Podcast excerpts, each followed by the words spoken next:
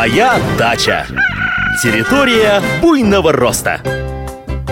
Здравствуйте, здравствуйте! В эфире информационно-познавательная, садово-огородная и цветочно-декоративная программа «Моя дача». В студии Михаил Воробьев.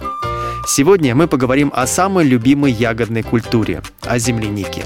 О землянике садовой крупноплодной, которую обычно неправильно называют клубникой. Вот такое замысловатое название у этой культуры.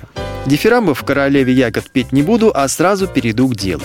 Рассаду земляники можно сажать дважды в год – весной и во второй половине лета. Причем летняя посадка более выгодная.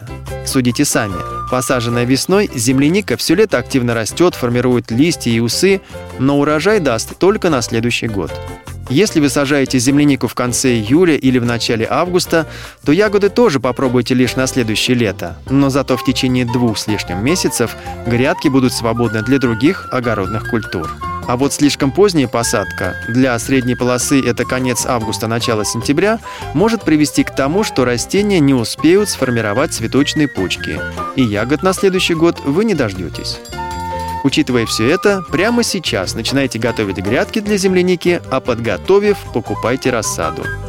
Сортов сейчас много, на любой вкус, цвет и размер – но купить именно то, что хочется, порой бывает проблематично. Даже в солидных питомниках случается пересортиться. Поэтому самый надежный способ – попросить усы понравившегося сорта у соседей или знакомых. В 125 раз напоминаю, что так называемой вьющейся клубники в природе не существует. Ее продают мошенники, пользуясь неопытностью начинающих садоводов. Оптимальный вариант земляничной рассады – розетки, которые сформировали 3-4 листа и самостоятельно пустили корни. Когда будете сажать, обратите внимание на глубину ямки.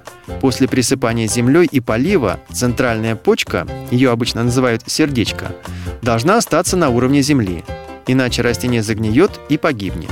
Чтобы не воевать с сорняками, землянику часто сажают на черный мульчирующий материал. Он хорошо пропускает воду и питательные вещества, но не позволяет расти сорной траве.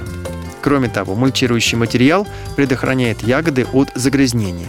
Способ такой посадки несложен. Сначала нужно подготовить почву, перекопать, внести комплексные минеральные удобрения или хорошо перепревший навоз, разровнять и слегка уплотнить, чтобы впоследствии почва не оседала.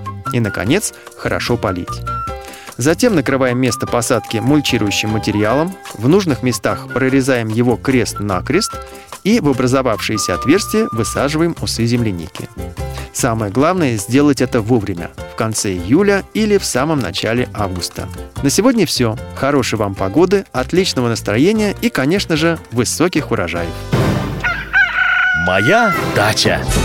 Территория буйного роста.